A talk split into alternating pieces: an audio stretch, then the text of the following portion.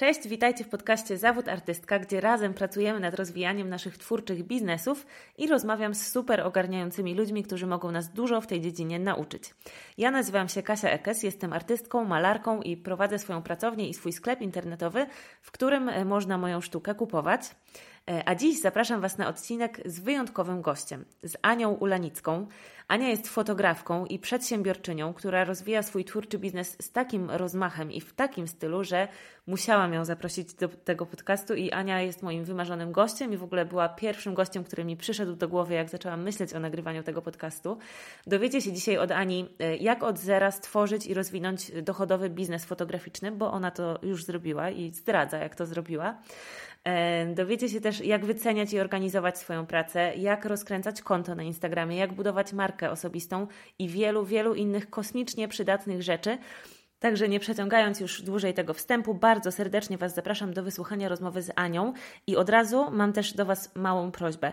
Jak będziecie słuchać i w momencie, kiedy uznacie, że to jest super podcast i że się dowiadujecie z niego mega wartościowych rzeczy, a mogę się założyć, że tak będzie, bo Ania zdradza naprawdę samo mięso swojego doświadczenia, to zróbcie screena i podzielcie się na przykład na swoim story, tym, że słuchacie tego podcastu, tym, że jest taki podcast, że są w nim super treści.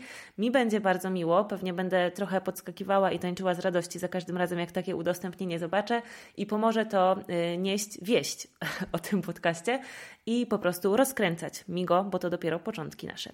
Także bardzo Was proszę o udostępnienia i polecenia. No i co? Zapraszam do słuchania. Cześć Ania. Cześć Kasia. Bardzo się cieszę, że mogę z Tobą porozmawiać dzisiaj. E, ja również cieszę się, że doszło to do skutku. No, ja już Ciebie przedstawiłam e, słuchaczom naszym, więc mniej więcej oni e, mają obraz, jeżeli Cię nie znają, co robisz, ale może jeszcze Ty w kilku słowach, może jakoś inaczej, z innej strony to przedstawisz. Czym się zajmujesz?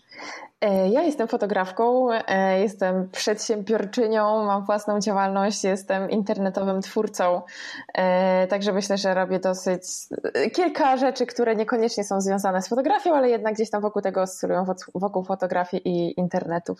Także tak mhm. bym to określiła. Super. Ja powiem Ci, Ania, nie wiem, czy to wiesz, że obserwuję Cię od ponad roku zaczęłam Cię obserwować, y, jak sama zakładałam swoją firmę i okay. pamiętam, że to był czas, kiedy budowałam swój sklep. Zajęło mi to miesiąc, mhm. ale właśnie odkryłam wtedy Twoje konto i totalną taką byłaś dla mnie inspiracją właśnie do takiego ogarniania y, rzeczy. A to bardzo mi miło, dziękuję. I twórczego, i biznesowego i cały czas tak zresztą jest. Dziękuję bardzo i miło. Także um, pierwsze pytanie, które Ci zadam, jest takie klasyczne, czyli jak to się stało, że właśnie prowadzisz ten swój biznes fotograficzny i skąd się ten pomysł wziął i skąd w ogóle miałaś taką wiarę w sobie, że, że to jest możliwe, że możesz się czymś takim zajmować? E, no, szczerze mówiąc, to ja tak w sumie nie od zawsze wiedziałam, że będę prowadziła e, swój biznes. Ja nie do końca po prostu wiedziałam, co chcę w życiu robić i tak jak czasami mówi się o osobach, które, nie wiem, biegały w wieku trzech lat i krzyczały, że mamo, ja będę lekarzem albo mamo kimś tam będę, to, to u mnie w ogóle tak nie było, jakby ja miałam bardzo dużo różnych zainteresowań. E, I tak w sumie nie wiedziałam, w którą stronę w ogóle pójść. Gdzieś tam miałam bardzo dużo zainteresowań takich e, bardziej ścisłych. E, myślałam, że będę może, nie wiem, uczyła matematyki w szkole czy coś tam takiego. Byłam też w szkole muzycznej, tańczyłam jakieś tańce ludowe i jakby najgorsze w tym wszystkim było to, że ja po prostu we wszystkim byłam całkiem dobra. Znaczy dobra mhm. byłam, no jakby y, nie da się ukryć. No w bieganiu byłam słaba, ale jakby to był jakiś tam wyjątek. Ja dużo rzeczy też naprawdę lubiłam. To nie było tak, że ja się musiałam po prostu zmuszać do tego wszystkiego i serio, ja miałam naprawdę ogromny problem z tym, co ja w ogóle powinnam i co ja chciałabym w życiu mhm. robić. E, I stąd trochę się wzięła ta architektura, bo to jednak jest taki kierunek łączący zarówno ścisłe tematy, jak i mhm. E, no bardziej artystyczne, no bo nie da się ukryć, tych artystycznych przedmiotów jest też dosyć tu dużo. Jakieś plastyki, mhm. rzeźby, estetyki, takich różnych rzeczy, no ale jest też fizyka budowli, są konstrukcje i tak dalej. I to mi bardzo tak e, pasowało właśnie z tego względu, że, że dużo ciekawych rzeczy mogłabym się na tych studiach nauczyć. Ale... Bo ty studiowałaś architekturę tak. i na początku y, miałaś taką ścieżkę zawodową architekta. Tak, dokładnie. Ja skończyłam architekturę, studia też magisterskie, jestem inżynierem e, architektury i pracowałam przez półtora roku w sumie na etacie, ale to, no tak jak mówię, to nie było tak, że ja chciałam być tym architektem. Poczytałam, co tam architekt robi, wydawało się, że spoko. E, no też taki to dosyć prestiżowy zawód, więc to tak mhm. fajnie powiedzieć, kurde, ja jestem na architekturze, jestem architektem, ja tutaj projektuję i tak dalej, także myślę, że chciałam się poczuć taka trochę ważna. Mhm. E, no tak, architekt, lekarz, prawda. Tak, dokładnie, gdzieś tam w ogóle te, te klimaty, a że nie wyobrażałam sobie, że nie wiem, będę uczyć matmy i będę się obracała tylko i wyłącznie wokół jakichś tam przedmiotów ścisłych, to mi się wydawało, że to jest takie ciekawe. Mhm. Mm, no ale kiedy poszłam na etat, to okazało się, że, że faktycznie, że, mm, że kiedy ja nie czuję tego, że chcę coś robić, to ja po prostu będę w tym dobra, bo byłam w pracy dobra i jakby to, co ja robiłam, było spoko i jakby pracodawcy też byli zadowoleni, po prostu to szło fajnie. E, ale ja wiedziałam, że jeśli ja tego nie będę czuła, jeśli to nie jest taki mój pomysł, że ja chcę to robić, to, no to taka będę po prostu, taka se. Mhm. Taka po prostu, okej, okay, wychodzi mhm. mi, mam pracę, mam ten, mam mieszkanie, wstać mnie, e, gdzieś tam się, chociaż e, a propos architektury, to, to raczej nie były jakieś kokosy. Pewnie na początku, pewnie z czasem mogłabyś zarabiać no, też spoko. Tak, ja się w ogóle tym nad tym zastanawiałam i tak doszłam do tego, że jeśli prowadziłabym własną firmę, to pewnie, mhm. pewnie tak. Mhm. Bo jeśli chodzi o takich po prostu zwykłych jakichś tam pracowników, to raczej architekci bardzo słabo płacili, umowy o dzieło to był po prostu mhm. standard. Także ja wiedziałam, że musiałabym za, założyć własną firmę, a jak myślałam o własnej firmie i architekturze, to to mi tak mhm. bardzo, bardzo nie grało. Mhm. E, ja też gdzieś tam myślałam właśnie o tym, że może powinnam założyć firmę, bo w sumie jak pracowałam na etacie, to mnie wszystko wkurzało. Mhm. Wszystkie projekty były robione źle, ja po prostu wiedziałam, jak trzeba wszystko zorganizować. Ja chciałam po prostu poustawiać wszystko tak, jak ja uważałam, że będzie najlepiej i jak gdzieś były jakieś takie systemy nieefektywne, to mnie to tak po prostu irytowało i mhm. doprowadzało do białej gorączki. Ale oczywiście ja przecież nie będę swojej szefowej mówiła, jak, mm, jak ona ma ustawić swoją firmę, jakby. E, mhm. No ale ja wiedziałam, że ja bym to sama zrobiła e, inaczej. No tak, to w ogóle widać mocno w Twoich treściach i w Twojej firmie, w tym co pokazujesz, że jarasz się chyba bardzo y, zarządzaniem projektami i takim porządkiem, organizacją, mhm. rozkminianiem procesów i tak dalej. W ogóle takim zarządzaniem pracą mhm. dookoła siebie, projektami, tym, co będę robić. I w pracy na etacie, no to już można sobie wyobrazić, że tego nie było absolutnie. Mhm. E, mhm. także ja, ja chciałam w sumie założyć własny biznes, ale nie byłam totalnie do tego przygotowana, bo po architekturze na w moich studiach to się wychodzi pracować na etacie, i to nie wszyscy, bo tam pewnie parę procent, a reszta to nic nie dostanie i coś tam. Mhm. Jakby z takim mindsetem mindsetem w ogóle wyszłam. Także ja dojrzewałam do tego, że chcę założyć biznes, ale powoli przekonywałam się, że, że na pewno nie w architekturze. Mhm. Ja znałam ludzi nawet ze swoich studiów, ze swojego roku, którzy, który, u których widziałam po prostu, że oni to bardzo lubią. Mhm. I tak ja tak stawiałam siebie obok nich i mówię, kurde, oni naprawdę to lubią, oni naprawdę to mhm. chcą robić, oni się tym interesują. Jakieś, mnie w ogóle nic. Ja miałam prenumeratę jakiejś gazety branżowej i po prostu ona leżała w ogóle się kurzyła, bo ja nie miałam totalnie, absolutnie ochoty, żeby do tego zaglądać. Mhm. Mm. No i skąd się w, w takim razie pojawiła ta fotografia? Jak to się stało? No, ja się tym w sumie interesowałam jakoś tak od zawsze. Znaczy, mhm. to takie w sumie duże słowo. U mnie dziadek robił zdjęcia, tata robił zdjęcia, ale w sensie tak bardzo hobbystycznie. Po prostu mieli mhm. aparaty i u mnie w domu było bardzo dużo albumów. Rodzice nawet nam kupowali albumy i później te gromady odbitek, które przywozili, wkładaliśmy każdy do swojego albumu i w ogóle tych papierowych takich torebek z odbitkami jest w ogóle w takiej szafie jeszcze, ja nie wiem, chyba z 10. Mhm. Że jakby tych zdjęć było bardzo, bardzo dużo i jakoś to tak naturalnie wyszło, że, że ten aparat zawsze w domu był, że gdzieś tam na jakieś wycieczki, że coś tam na studiach też już miałam jakiś tam swój aparat, a dziadka w ogóle w gimnazjum gdzieś tam dostałam jakąś pierwszą taką cyfrówkę i robiłam jakieś takie ze swoją siostrą mhm. e, eksperymenty. Malowa... Ja też to robiłam w gimnazjum. Tak, dokładnie. Malowałyśmy się jakimiś brokatowymi cieniami. O Boże, Ewelina, pozdrawiam cieplutko. Także coś tam, ale jakby absolutnie ja w ogóle nie wiem, jakby e, fotografia w ogóle nie było w, w kategorii zawodu. Mhm. To było dla no mnie no. No jak to się stało w takim razie? E, chyba przez znajomych, szczerze mówiąc. Właśnie na, na mhm. studiach miałam e, współlokatorkę, która tak mnie parę razy pytała, mówi, kurde, czemu ty nie zaczniesz na tym zarabiać? I tak drążyła ten temat, drążyła, ja tak mówię, no gdzie na tym zarabiać? Jakby ja mhm. jestem poważnym człowiekiem, jestem architektem, ja tutaj nie będę, wiesz, co to ja będę z aparatem latała. Ja będę mhm. projektować po prostu wieżowce w Warszawie albo gdzieś tam jeszcze. Mhm. E, ale tak szczerze mówiąc, jakby moi znajomi lepiej wiedzieli ode mnie. E, I to zaczęło się tak, że gdzieś tam, nie wiem, znajomy znajomego potrzebował jakiejś fotki, to ktoś tam.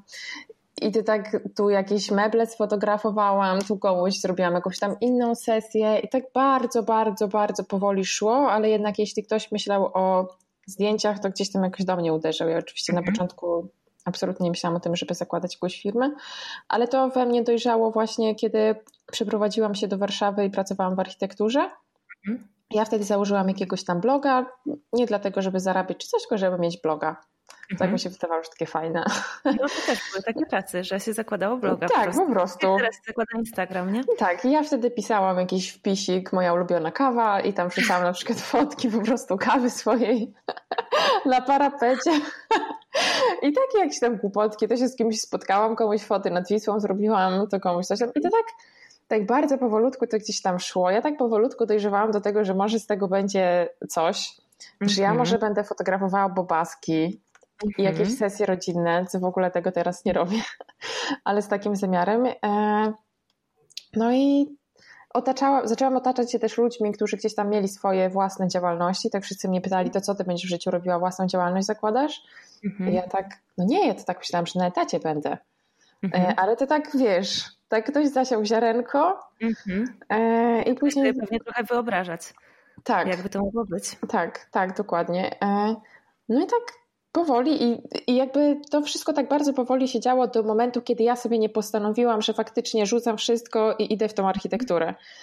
E, bo ja to w sumie zrobiłam właśnie w takim momencie. Fotografię. Fotografię, fotografię mhm. tak.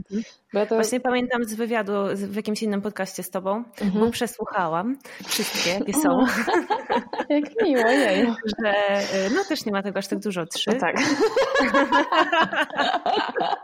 ale wiesz, to już ale jest coś, to jednak trzy godziny materiału czy tam, czy tam coś no, takiego. Ale nie, ciebie jest warto słuchać, bo można się od ciebie bardzo dużo nauczyć. E, I właśnie pamiętam, że mówiłaś, że w momencie takiego totalnego kryzysu, kiedy podjęłaś decyzję, że po prostu koniec z tą pracą, którą mhm. wtedy miałaś, wtedy y, stwierdziłaś, że tym następnym krokiem będzie właśnie biznes foto, tak? Tak. E, to taka trochę historia związana też z prywatą, bo w ogóle wtedy też zmarł mój dziadek i jakoś mhm. ja byłam strasznie z nim związana naprawdę. Po prostu on mnie wychował, nauczył czytać, liczyć, pisać w ogóle e, mhm. bardzo dbał o taki nasz rozwój. E, także to, że ja się tak uczę, ogarniam, to też duża jego zasługa i jakby te, te, to wydarzenie po prostu na mnie zadziałało jak taki jak, jakiś taki dzwon, kurde, albo coś mhm. zrobisz ze swoim życiem, albo, albo ci ono zleci i po prostu będziesz cały czas tak jak teraz, niezadowolona, płacząca, że musisz iść do pracy i, i nie wiadomo co tam jeszcze. No ja następnego dnia w sumie złożyłam wypowiedzenie, Mhm. E, ale to nie był taki moment, że ja tutaj już miałam po prostu klientów e, mhm. i zabukowany kalendarz, tylko ja po prostu w tamtym momencie stwierdziłam, że to jest koniec z architekturą. I to jest mhm. po prostu koniec. Ja wcześniej odkładałam jeszcze kasę e, na to, żeby tam mieć trochę na to, kiedy nie zarobię. Tak mhm. przeliczyłam sobie, że mniej więcej na pół roku z mhm. tego czasu. Chociaż w porównaniu do tego, jakie koszty mam w tym momencie, to mi chyba po prostu starczyło na dwa miesiące max. Także to też nie były jakieś wielkie kwoty. E, I ja po prostu powiedziałam, że koniec z architekturą. Koniec. Mhm. Po prostu jakby ja muszę sobie dać szansę, żeby w ogóle rozwijać tą fotografię, uwolnić sobie czas e, na planowanie biznesu, na jakiegoś, nie wiem, rozwinięcie jakiegoś portfolio, na zrobieniu parę sesji takich, które będę mogła po prostu do tego portfolio wrzucić się zareklamować, napisanie maili, na wychodzenie z propozycjami współpracy. I, I tak po prostu się rzuciłam trochę na głęboką wodę, no ale wtedy człowiek był trochę odważniejszy, mniej rozważny niż teraz. Także... No i dobra, i zaczyna się robić y, bardzo ciekawie, bo myślę, że to właśnie będzie też zaczyna się robić gorąco. E, będzie ciekawe dla słuchaczy, którzy włączyli na, takich na przykład początkujących, którzy marzą o tym, żeby sobie, m, lubią też fotografować i marzą o tym, żeby sobie y, na tym zbudować biznes. Powiedz, jak ty właśnie na początku to ogarnęłaś? Jak szukałaś na początku klientów? E, na początku to ja się w ogóle zajęłam e, tym, żeby bardzo dobrze ogarnąć e, swoje miejsca w sieci, czyli swojego bloga, swoje portfolio. Pamiętam, że jak z końcem e, grudnia doszłam z pracy, to cały styczeń w sumie tylko tym się zajmowałam. Że gdzieś tam... Czyli nie szukałaś nawet klientów? Tak bardzo byłaś przekonana o tym, że ważne jest to, żeby tak. mieć bloga? Ja po prostu mhm. nie miałam takiego miejsca w sieci, którym e, mhm. mogłabym jakby komuś wysłać link i pokazać, że patrz, ja potrafię coś mhm. zrobić i ty ze mną mhm. też coś zrób. Mhm. E, więc może nie miesiąc, już nie pamiętam w sumie dokładnie, ale pamiętam, że to była pierwsza rzecz, ja musiałam uporządkować to, jak wygląda po prostu moja wizytówka. Nie wiem, pamiętam, że gdzieś tam. Takie? Tak. E, umówiłam się z jakimiś znajomymi i im zrobiłam zdjęcia ślubne w ich mieszkaniu. Mhm. Na białej ścianie. A jak tak, w ogóle taka dygresja, jak teraz y, wspominasz, te, jakby, jak wspominasz te zdjęcia, to jak się czujesz? Okej, okay. naprawdę tak? w sensie nie mam czegoś takiego, że patrzę z, z obrzydzeniem, że o Jezus Maria, co ja w ogóle kiedyś robiłam. To naprawdę, może nie miałam technicznych umiejętności, mhm. ale to naprawdę szło w fajnym kierunku. W sensie jakby mhm. ja widziałam, że ja wiem, czego chcę w tym, co robię może to nie było jakieś nie wiadomo jakie. Ja wtedy miałam taką obróbkę, że po prostu e, wszystko było jakieś wyprane i bez kolorów, bez niczego. Jakby ja wiem, że zrobiłam kolosalny progres od tamtej pory, mm. Ale też nie będę się biczować, no bo jakby ja nie miałam się gdzie tego nauczyć w tym momencie, jak robię nie wiem ile setek tysięcy zdjęć rocznie, to jakby chociażbym, nie wiem, miała dwie lewe ręce, dwie lewe nogi i była ślepa, to i tak bym się nauczyła tych zdjęć robić. Mm. Dobra, a powiedz, z czego wynikało właśnie to takie twoje mocne przekonanie, że że potrzebujesz tego swojego miejsca w sieci, bo ty dzisiaj też dużo mówisz i działasz też dużo przez content marketing i przez swoją markę osobistą, która niekoniecznie jest związana tylko mhm. z tym, że robisz zdjęcia, ale też z wieloma innymi rzeczami. Y, I skąd w ogóle jakby u Ciebie była taka świadomość, że to jest ważne, że to Ci może pomóc w rozwoju biznesu? E, ja patrzyłam na to, jak wyglądają miejsca w sieci e, innych fotografów ludzi, mhm. których ja podziwiam, którzy się e, mi podobają, których ja na przykład strony z przyjemnością oglądam. I ja wiedziałam, że jeśli ja że ja na początku, jeśli nie mam rozbudowanego portfolio, jeśli nie mam jakiejś znajomości, ja, ja muszę coś pokazać, coś zaprezentować, czymś się wyróżnić. I jeśli nie, nie miałam portfolio, to wiedziałam, że muszę parę sesji zrobić nawet ze znajomymi gdzieś tam, żeby to po prostu uzupełnić wiedziałam, że jeśli nie mam tego zabukowanego kalendarza, to żeby przekonać klienta do siebie, to muszę mu pokazać mhm. coś innego. Mhm. I ja wtedy doszłam do wniosku, że muszę znaleźć jakiś swój wyróżnik w pracy jakby ze mną jako fotografem mhm. i to jakoś fajnie wyeksponować. Żeby ktoś, kto wchodzi na jakąś tam moją główną stronę, no bo Instagram wtedy mój leżał, tam po prostu nic tam konkretnego nie było, żadnych, nie wiem, wtedy chyba jeszcze nawet stories nie było, z jakimiś wyróżnionymi sesjami i tak dalej, nic. Ja mhm. jakby, no to było po prostu słabe i ja wtedy pomyślałam o tym, że ja będę mówiła o tym, że moja fotografia jest taka bezstresowa, mhm. że będę to mocno podkreślać i wiedziałam, że gdzieś muszę mieć miejsce, w którym ja będę potrafiła to przekazać. Mhm. I wiem, jak jakby ja bardzo dużo się też interesowałam wtedy no, rozwijaniem biznesu, jakimiś tam motywacjami, marketingiem, z takimi różnymi rzeczami, czytałam po prostu wszystko, co mi w ogóle wpadło mhm. w ręce. I wiedziałam, że jeśli utrudnię klientowi jeszcze bardziej ten proces, że, jeśli, że ktoś będzie musiał, nie wiem, wejść 15 linków, żeby zobaczyć moje zdjęcia, a nie dostanie na przykład jednego ładnego, zebranego, przygotowanego portfolio, no to co on ma o mnie sobie pomyśleć? Mhm. że ja jestem profesjonalistką czy kim? Jakby spróbowałam wejść w buty tego klienta i zastanowić się, mhm. czy lepiej będzie, jeśli ja wyślę mu zdjęcia w załączniku, halo, mhm. zobacz, e, wysyłam ci 15 fotek, jakie robię, może coś zróbmy razem, czy zrobię fajną ofertę w PDF-ie albo fajną stronę internetową, co ja już potrafiłam robić, bo już prowadziłam z pół roku swojego bloga, więc co to było, halo, wrzucić coś na WordPressa, hello. Oczywiście było to trudne i jakby mhm. mm, wiadomo, jak to wszystko wyglądało. Ale chciałam, żeby klient, patrząc na ten link, nawet jeśli mnie nie znał, e, nie miał świadomości, że jestem rozchwytywanym fotografem, bo wtedy jeszcze nie byłam, mhm. to żeby był jakiś efekt wow. Mhm. Jakikolwiek. Czyli chciałeś wyróżnić. Tak, dokładnie. Żeby mógł od razu mnie poznać, żeby miał po prostu taki zbiór moich umiejętności, e, mojej osobowości. To też oczywiście ja pokazywałam siebie na zdjęciach i tak dalej, żeby też e, przez jakąś taką sympatię nawet e, mhm. do mnie gdzieś może zechciał jakoś ze mną współpracować. No i sukcesywnie się pokazywały, pojawiały kolejne sesje, no to ja to dorzucałam później. Okej. Okay. I gdzie tych pierwszych klientów szukałaś? Ja sobie w ogóle próbuję to wyobrazić, jakbym ja chciała być fotografką to co ja bym zrobiła? Co ja bym zrobiła? Ja robiłam wszystko. Jezu, jak ja, ja, nie wiem, ja naprawdę jestem pełna podziwu bo, yy, dla siebie samej z tego momentu, naprawdę.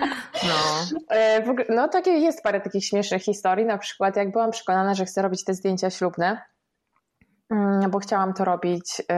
Y, gdzieś tam zrobiłam research, y, ile to powinno kosztować, jak powinno wyglądać i tak dalej, i tak dalej. To między innymi na przykład zrobiłam te zdjęcia znajomym y, i dodałam się do wszystkich grup na fejsie, jakie znalazłam o ślubach.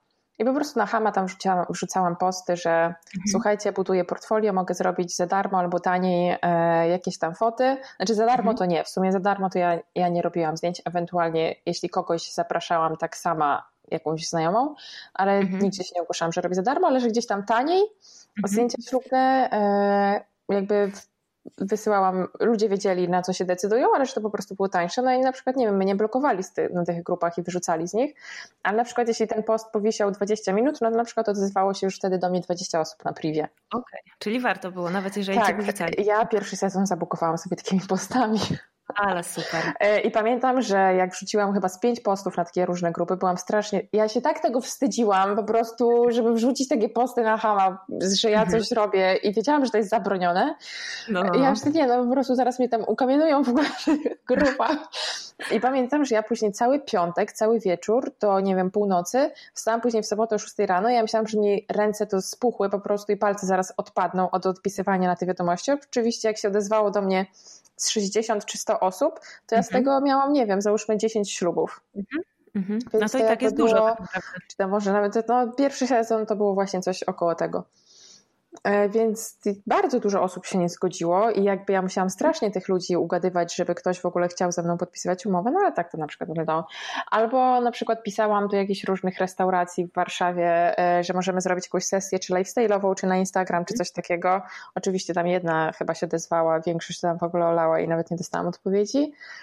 Mm, gdzieś tam w blogosferze, tak to brzmi e, bardzo szeroko i ten, ale było parę osób, które dwie czy trzy, mhm. E, które gdzieś tam mnie jakoś zauważyły już sobie, to nie wiem, gdzieś, gdzieś u kogoś i tak dalej. Mhm. To na jakichś warsztatach jogowych zrobiłam foty, to gdzieś tam idzie i to tak bardzo, bardzo powolutku się rozwijało. E, tak naprawdę bardzo powoli. Odpisywałam oczywiście na wszystkich grupach, e, gdzie ktoś pytał w ogóle o fotografa, nie wiem, czy ślubnego, czy wizerunkowego, czy biznesowego, czy cokolwiek.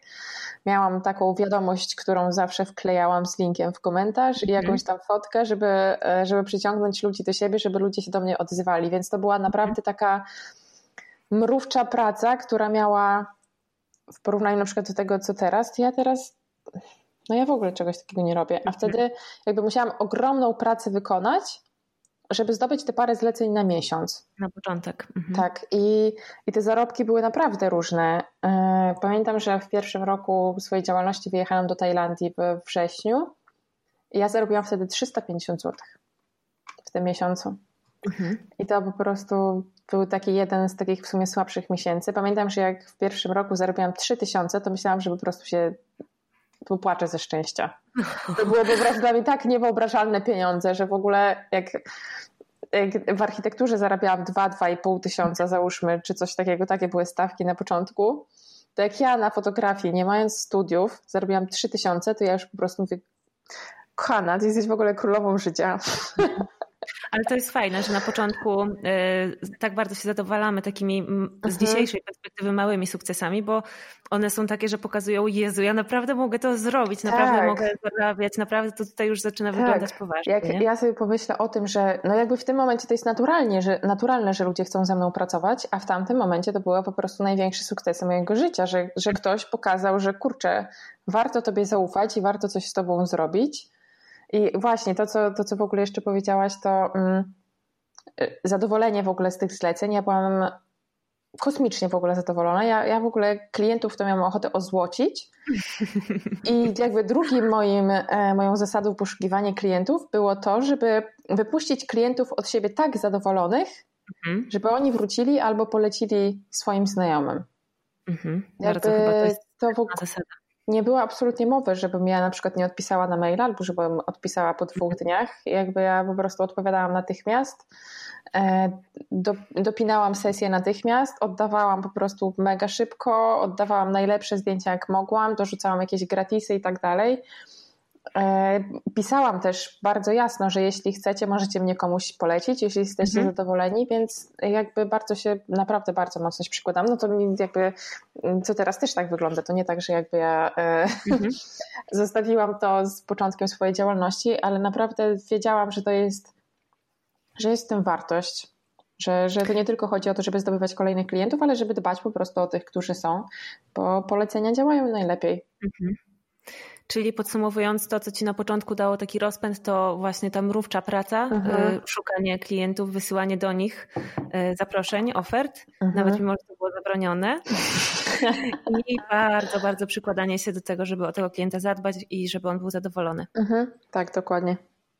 Super. A powiedz mi w takim razie, bo y, dla mnie też taką twoją specyfiką jest to, że ty y, pracujesz z bardzo fajnymi teraz osobami, z, z osobami znanymi na Instagramie na przykład, mhm. nie? Masz w, robisz sesję właśnie znanym dziewczynom. No pracujesz na, tak y, stale współpracujesz z Moniką Kamińską, tak. ale widziałam, że robiłaś też zdjęcia y, Asi Banaszewskiej, Oli Kajo. Elajzie. Y, a to tego nie widziałam nawet, no ale jakby znanym osobom. I jak tak. ci się udało takie zlecenia zdobyć i do takich klientów trafić? Czy to oni do ciebie może trafili? Myślę, że e, no tak, no trochę osób do mnie też trafiło, ale na przykład właśnie najpierw była Ola Kajo, która mnie obserwowała mojego bloga od samego początku i na przykład ona zapoznała mnie z Asią Panaszewską, Asia Panaszewska zapoznała mnie z Elizą, e, mhm. także gdzieś tam był taki łańcuszek. E, Monika Kamińska chyba u Asi Panaszewskiej zobaczyła moje zdjęcia, także jakby to wszystko jakby szło gdzieś tam takim trochę łańcuszkiem, ale też na pewno moim takim wyróżnikiem znaczy wyróżnikiem, może jakimś takim czynnikiem przyciągającym było to, że ja sama miałam bloga, ja się otaczałam po prostu wśród tych mhm. ludzi. E, istniałam na tym Instagramie, pokazywałam coś na tym Instagramie, jakby ja nie byłam takim po prostu oderwanym w ogóle od e, rzeczywistości fotografem, który gdzieś tam się zamknął w tej swojej jednej dziedzinie i jakby nie ma takiej osobowości internetowej. Nie wiem, czy ja to mhm. Mhm. dobrze gdzieś tam tłumaczę, że jakby ja też sama jestem twórcą, wiem o co chodzi w Instagramie, wiem co zrobić, żeby to zdjęcie było instagramowe i sama się na tym Instagramie pokazuję i to ludzie widzą i gdzieś tam z tego trafiają. One nie, jakby, jeśli ja robię zdjęcia twórcom, to ja muszę rozumieć o co im chodzi. Mhm. Co oni chcą pokazać na tych zdjęciach, jak te zdjęcia mają wyglądać, a nie zrozumiem tego w inny sposób niż sama to robiąc. Mhm. Tak. Więc jakby tak to wyglądało. No jak już wiadomo, no jak gdzieś tam jedna osoba mnie poleci, to, to gdzieś tam zaraz odzywa się druga, trzecia i, i ja po prostu jestem na bieżąco w ogóle w tym świecie z tym wszystkim i rozumiem o co tym ludziom chodzi i rozumiem fotografię, rozumiem e, Instagram, internet i to się tak fajnie ze sobą łączy. I też szczerze mówiąc, ja bardzo lubię ten rodzaj fotografii, bo po prostu dlatego, że ja to czaję. Mhm. E, jakby to nie jest w ogóle coś takiego totalnie oderwanego, nie wiem, na przykład fotografia jakaś taka produktowa, jakieś packshoty czy coś tam, to jakby mhm. to jest coś, co ja potrafię zrobić, ale to jest nie do końca jakby taki zakres, którym ja się sama z siebie interesuję. A jednak tworzenie w internecie to jest coś, co ja naprawdę ogarniam i yy, od takiej też wizualnej strony, także mhm. to jest taka win-win sytuacja. Super. E, to jak już jesteśmy przy Instagramie, to e, zapytam Cię też o początki właśnie Twojego Instagrama, bo teraz Twoje konto e, ma tam już z tego, co dzisiaj spojrzałam, ponad 8 tysięcy obserwatorów. Mhm. I tutaj można sobie dyskutować, czy to jest dużo, czy to jest mało. Ja pamiętam, że jak zaczęłam Cię obserwować, to miałaś jeszcze mniej, miałaś jakieś 5 może tysięcy, może coś takiego i byłaś jedną z mhm. pierwszych osób takich dla mnie, które ja zobaczyłam, że żeby naprawdę fajnie działać w sieci i tak w ogóle robić to na, na serio, zupełnie mhm. na serio, nie trzeba mieć 30 tysięcy obserwatorów, nie? nie mhm. trzeba mieć swipe upa, bo ty pięknie nauczyłaś mnie zresztą tego, że jak miałaś link na blogu, jak miałaś wpis nowy na blogu, to mówiłaś, że zapraszasz na wpis na blogu, link jest w bio i oznaczałaś sama siebie, żeby można było łatwo kliknąć w to Ania Olenicka i wejść od razu w to bio i tam wejść na bloga, nie? I mówię, wow, ta dziewczyna naprawdę jeszcze nie ma właśnie tych y, tam kilku, kilkudziesięciu tysięcy obserwatorów, a już robi to y, na serio. Podejrzewam, że to jest w ogóle um, też droga do sukcesu na Instagramie, żeby od początku robić to na serio. Ale powiedz, jak, jak ty to widzisz? Jak wyglądały twoje początki i jak ci się udało dojść do tego momentu, w którym jesteś na Instagramie. Tak, to robienie czegoś na serio to jest przyczyna i skutek. tak szczerze mówiąc. E, nie wiadomo, bo tak e, nie wiadomo w którym momencie jakby powiedzieć tak, oto teraz ja to robię na serio tak. i e, wiem, wiem o co chodzi, bo ja też coś takiego miałam. Uważam, że to 8 tysięcy to jest tak całkiem mało, ale w sumie czasami jak myślę, z czym muszą się zmagać ludzie, którzy mają załóżmy 50 tysięcy, to, to myślę, że mi to wystarczy. Mhm. Bo chyba po prostu padła na zawał. E, jak się doczłapię do tych 10 tysięcy, to chyba po prostu nie wiem, co tam zrobię. Bana sobie zrobisz na rośnięcie. tak, tak zrobię sobie bana na rośnięcie. Bo możesz wtedy selekcjonować na przykład społeczność. I e, tak, zrobię zamknięte konto. Nie no, żartuję, takie śmieszki, heheszki. E, ja właśnie, dobrze, że to powiedziałaś o tym na serio, bo ja na początku absolutnie tego nie traktowałam na serio i jakby dla mnie Instagram to był po prostu Instagram, to było miejsce, w którym się wrzuca jakieś tam kawki, kotki, pieski i jakby biznes to nie. E, ja jakby poszukiwałam drogi swojej na Instagramie, tak szczerze mówiąc, ja nie wiedziałam, od której strony ja mam się w ogóle za to zabrać i prawdopodobnie w momencie, kiedy ty mnie zaczęłaś obserwować, też tak nie do końca trochę wiedziałam. Ale to tak w sumie cały czas przychodzi taki moment, co jakiś mhm. czas, że gdzieś tam się człowiek zagubia w tym, w tym, co na tym Instagramie robi. Ja pamiętam, że właśnie bardzo dużo się zmieniło w momencie, kiedy ja naprawdę się zastanawiałam, co ja chcę z tym zrobić i, i czy ja chcę się wziąć za to za po, na poważnie, czy przestać po prostu jęczeć, że mi coś tam nie wychodzi, kiedy, nie wiem, wrzucam jednego posta na dwa tygodnie i później jest ojeju, a dlaczego mi konto się nie rozwija albo coś tam. Bo to jest takie totalnie niepoważne podejście albo spinasz dupę i robisz. Ja tak czasem mam, mówię, ojeju, dlaczego mi to konto się nie rozwija? Nie, no właśnie trzeba jakby tak bardzo realistycznie do tego podejść i ja pamiętam, że sobie podliczałam, na przykład myślałam, że to Boże, w tym miesiącu to już była taka choroba na tym Instagramie, że po prostu mhm. szok. No później patrzę, hmm, 7 postów opublikował. To jest kurde jeden na cztery dni. Kochana, po prostu lecisz po to. E, I bardzo dużo w ogóle mi rozjaśnił moment, kiedy zaczęłam robić takie rzeczy jak na przykład warsztaty. Mhm e, jak pisanie postów o fotografii, jak e, pisanie e-booka, bo jakby ja w tamtym momencie sobie uświadomiłam, że ja nie chcę być tylko i wyłącznie fotografem, który prezentuje swoje arcydzieła na Instagramie, ale też chcę faktycznie dawać ludziom jakąś wartość, no bo z drugiej strony no, robienie zdjęć na Instagramie to już nie jest, to już nie wszystko. Jakby y, mhm. ten moment, kiedy można było rozwinąć konto publikując ładne zdjęcia był jakieś pewnie 5 lat temu albo coś takiego, jakby on minął bezpowrotnie i trzeba dać od siebie coś więcej niż tylko ładne foty. No i ja wtedy doszłam do wniosku, że może ja będę mówiła w takim razie ludziom, jak łatwiej robić zdjęcia, mm, jak łatwiej robić ładne zdjęcia, o coś takiego. I wtedy przyszedł mi pomóc na tego mojego e-booka, na Instagramie, e, robiłam więcej postów wtedy na blogu fotografii i gdzieś tam jakby zaczęłam też trafiać do ludzi, którzy tworzą w internecie, którzy niekoniecznie są fotografami, bo mnie jakby ta grupa docelowa nie do końca zawsze interesowała. Jakby nie mhm. chciałam mówić tylko wyłącznie do fotografów, a właśnie do osób, które tworzą w internecie. Mhm. Kiedy w ogóle to zaczęłam robić, zaczęłam podawać jakieś konkrety, to to konto faktycznie się zaczęło rozwijać. Bo jakby to też nie chodzi o to, mm, żeby codziennie tylko i wyłącznie relacjonować swój dzień, no bo to jest ciekawe, ale niekoniecznie aż na tyle ciekawe, żeby to konto rozwijało się szybko.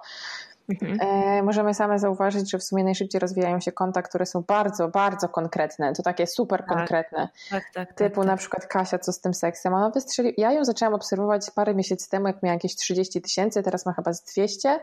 Mhm. Ania Psychoedu, konto psychologii e, też mhm. rok temu miała, zaczęła prowadzić, a już ma ponad 20 tysięcy. Jakby to są, ale to są tak bardzo ukierunkowane na konkretny tak. temat konta, e, że to jest, to, to, nie może nie wyjść. Aż wydaje się, że za mało, nie? Że to będzie za mało, że tak, trzeba coś więcej. Tak. A to okazuje się, że jest chyba, do, jeżeli ktoś chce coś ro, robić coś takiego oczywiście, bo są mhm. też konta luźne i lifestyle'owe, które też się rozwijają, nie? Ale podejrzewam, że to jest trudniejsze. Ale trzeba mieć ogromną charyzmę, żeby takie konto tak, się rozwinęło. Że, I na przykład tak.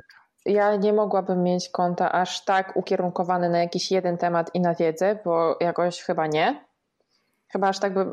Mam, mam wrażenie, że miałabym może przesyt tematem, którym się zajmuję. Mhm. E, ale na pewno trzeba dawać coś konkretnego. Nie można liczyć na to, że jeśli ktoś, załóżmy, no już zostanie przy tej fotografii, jest fotografem mhm. i będzie publikował ładne zdjęcia, które robi, no to jakby sorry, ale mm, te ładne zdjęcia można poglądać na co drugim koncie na Instagramie. No, no, no, no, jakby no. to już nie jest tak, że ludzie tego pragną, inspiracji i tak dalej, bo jedziesz na Pinteresta i też masz piękne zdjęcia. Jakby musisz coś dać więcej. I kiedy ja w końcu potraktowałam to na serio, zaczęłam dawać więcej, zaczęłam czymś mówić konkretnym, no to to konto zaczęło się rozwijać, ale to też jakby no wychodzi na to, że nie do końca też mam zawsze na to czas, mhm. żeby tak mocno pocisnąć i to widać w rozwoju konta. Mhm. Jakby ono się rozwijało wtedy, kiedy dawałam coś bardzo konkretnego, a stoi w miejscu, kiedy wrzucam tylko y, backstage sesji, mhm. jakieś okay. tam posty, że gdzieś wyjechałam, coś zjadłam. A jak to działa? Jak myślisz, dlatego twoje konto rośnie, kiedy wrzucasz konkretne rzeczy, że ludzie to polecają? Tak, dokładnie. Mhm. Ludzie to bardzo chętnie szerują, e, polecają i, i tak naprawdę wtedy przychodzi sporo followersów. Mhm. Przynajmniej w moim przypadku tak właśnie to zaobserwowałam. A akcja twoja, jak promowałaś swojego e-booka? Bo Ania kilka miesięcy temu wydała e-booka o tym właśnie, jak robić ładniej, ładniejsze czy ładne zdjęcia na Instagram. Boże, teraz jak mnie zapytałaś, to jak, jak, jak robić jak dobre na Instagram. Coś takiego. E, I chyba to też było tak, że ty jakby jednocześnie promowałaś swój produkt, więc mhm. jakby to było wiadomo korzyść dla ciebie i dla osób, które, którym ten produkt się przydaje, ale też chyba dzięki temu twoje konto rosło, nie? Tak, dokładnie. Ja wtedy w ogóle też... E, bo to w ogóle wyglądało tak, że ja wpadłam na pomysł e-booka na początku tego roku i wydałam go mhm. ostatecznie w, na początku maja. I kiedy mhm. ja y, pomyślałam, że chcę wydać tego e-booka, to już wiedziałam, że od stycznia muszę rozgrzewać trochę społeczność. Mhm. Jak już wiedziałam, w którym kierunku to pójdzie, i regularnie publikowałam jakieś nawet wpisy na blogu właśnie o zdjęciach na Instagramie, o pozowaniu, o, takich, o takiej tematyce. I tak samo publikowałam jakieś tam stories co tydzień y, dotyczące tego tematu i posty na Instagramie też na temat fotografowania, ale nie dla fotografów, tylko po prostu dla twórców internetowych. I zrobiłam też jakoś chyba w kwietniu, czy coś takiego wyzwanie um, takie um, mailowe o, y, o określeniu siebie na Instagramie i w ogóle to były na tyle proste i na tyle konkretne treści, że jakby nie tylko dało to jakąś wartość ludziom, ale oni bardzo chętnie się tym dzielili i jakby mhm. miałam dwa w jednym, bo y, pokazałam swojej społeczności, która już była, że ja się na tym temacie znam i jak już wypuszczę ten produkt, to oni będą mi ufali na tyle, że mhm. będą chcieli go być może e, nabyć. E, a też z drugiej strony przyciągnęłam nowe osoby, które również się tym tematem interesują, no i koniec końców też, też zostały klientami, jeśli chodzi o mhm. tego e-booka. No tak, i dałaś też sporo wiedzy i wartości mhm. już podczas samej promocji, nie? Przez to wyzwanie. Tak, chociażby. tak, ale trzeba też wziąć pod uwagę, że no posty na Instagramie no to, to jest trzy zdania na krzyż, także tam się jakby to są fajne zajawki, które zapoczątkowują jakieś spoko rozkminy, mhm. Mm, ale faktycznie jeśli ktoś chce się zainteresować jakimś tematem, to raczej na samym Instagramie średnio się tego nauczy. Ale ty też e, masz bloga, nie? I, ty, tak. i w tym mhm. wyzwaniu, nie wiem czy wtedy założyłaś, czy już wcześniej miałaś, ale robiłaś to też przez newsletter, prawda? Tak, to prawda. Mhm. Dobra, super. Słuchaj, Ania, e, będę miała do ciebie w takim razie kolejne pytanie. Właściwie już odpowiedziałaś na to, bo chciałam Cię zapytać o to, jak, co byś poradziła właśnie takiej osobie, która teraz, dzisiaj chciałaby, nic nie ma jeszcze, nie ma na przykład klientów y, i chciałaby zacząć ze swoim y, biznesem foto. Mhm. Może jeszcze coś, y, masz jakieś jeszcze dodatkowe rady, oprócz tego, co już powiedziałaś? Nie wiem, czy to wybrzmiało, ale powiem jeszcze raz. Natychmiast znaleźć swój wyróżnik. Natychmiast mhm. po prostu. To nie może być tak, że ej, ja robię fotki, jak chcecie, to wpadajcie Tylko to musi być coś naprawdę super konkretnego, takiego typu, nie wiem. Ja od początku mówiłam, że e, ze mną się człowiek na zdjęciach nie stresuje i to po prostu podkreślałam w co drugim poście i jakby mam wrażenie, że, znaczy to też jakby ja trochę na to wpadłam, a trochę mi ludzie powiedzieli. Mhm. Jak do mnie przychodzili, że ojejku, my to nie wiemy, kiedy te zdjęcia zrobiłaś, a wyszło takie spoko i w ogóle fajnie i super się bawiliśmy, taka jesteś miła, sympatyczna i w ogóle ekstra. Mm, I jakby ja tego słuchałam po prostu, co ludzie do mnie mówią i ja zaczęłam to jeszcze bardziej podkreślać. Mhm. I no gdzieś tam to jakoś po prostu się tak poniosło i mam wrażenie, że, że gdzieś tam to ludzie trochę zapamiętali i właśnie z takim czymś przychodzili. No ja też to miałam napisane na swojej stronie, na fejsie i tak dalej, i tak dalej, więc ludzie po prostu pisali maile, ha, widziałam, że ty robisz takie zdjęcie, że się ludzie nie stresują, a ja się stresuję, to ja bym chciała z tobą. A no właśnie, właśnie czegoś takiego szukam. No właśnie, trzeba mieć to, to coś takiego.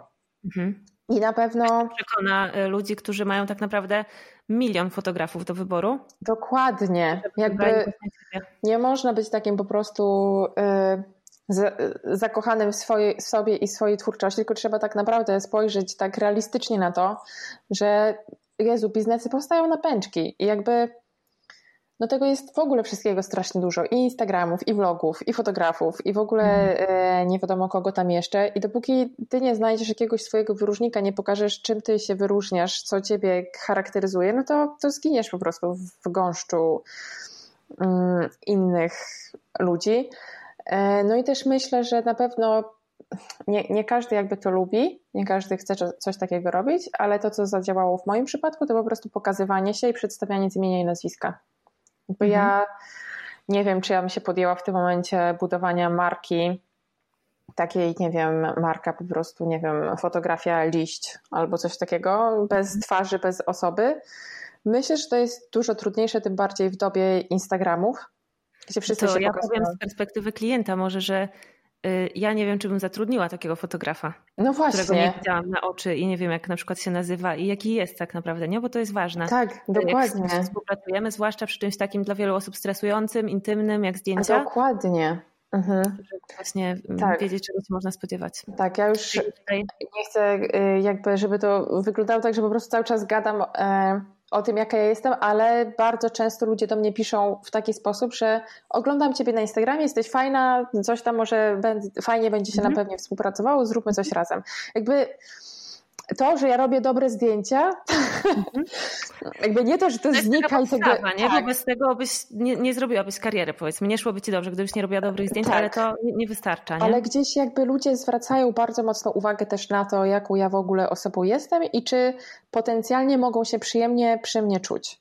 Mhm. Więc myślę, że ta odwaga takiego wychodzenia do ludzi, poznawania ich, e, tworzenia takiej relacji, to jest coś, może nie tyle koniecznego, no bo każdy może mieć inny pomysł na swój biznes, ale na pewno to po prostu jest w ogóle taki speed i, i przyspieszenie po prostu, że szok. Mhm.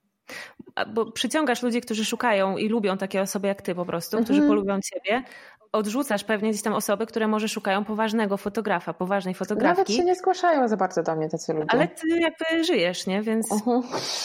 A jakbyś y, była nijaka, to nie przyciągnęłabyś ani tych, którzy szukają poważnego, tak. ani tych, którzy szukają wyluzowanego. Tak, trzeba sobie uświadomić, że każdy znajdzie swojego klienta. Jakby tak. ktoś jest cichszy, ktoś jest głośniejszy, ktoś jest taki, ktoś jest śmaki mhm. i każdy jakby jeśli będziesz się wpasowywać w coś innego, no to jakby to jest taka w sumie krótkowzroczna perspektywa. Mhm. Dobra, Ania, a masz jakąś wizję na swój biznes i swoją markę osobistą i wszystko to, co robisz, na przykład za dwa i za pięć i za dziesięć lat? Mm, trzy lata temu pewnie bym odpowiedziała e, na to pytanie ze szczegółowym opisaniem.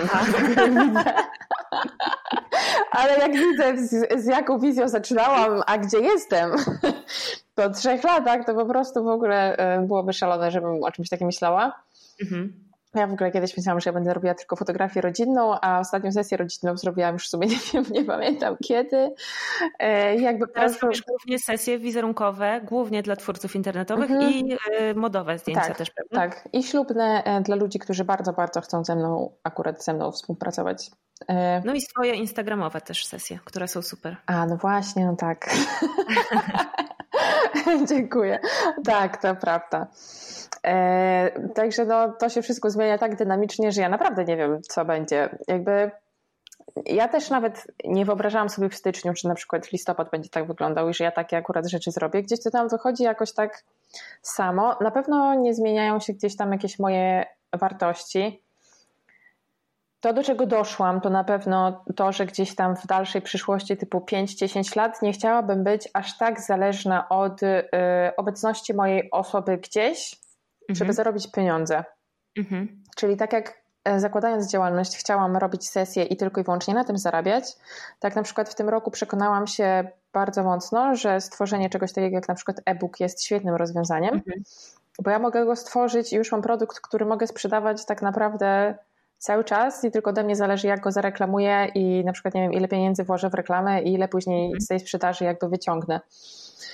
E, bo jakby y, uzależnianie się tylko i wyłącznie od jednej, jednego tematu, czyli na przykład w moim przypadku robienia sesji zdjęciowych, no jest raz, że trochę nierozsądne, co ten rok nam bardzo mocno e, mhm. pokazał, a drugie, no to, że jakby ja, ja nie chcę zarabiać tylko w momencie, kiedy się gdzieś pojawię no to jest trudne, zwłaszcza w momencie, kiedy coś jakby jest dobrze, dopóki wszystko jest dobrze, nie? Tak. A jak pojawia się jakiś trudny temat albo choroba, albo coś mhm. w tym stylu, to po prostu nie zarabiasz. Nie I... jesteśmy młodsze z dnia na dzień. No nie. Także nie wyobrażam sobie, że w wieku załóżmy 40-50 lat będę latać w ogóle tak y, tyle razy na sesję, no, co na przykład teraz. A ile masz lat w ogóle, Ania? 29. Okej. Okay. Chwila ciszy.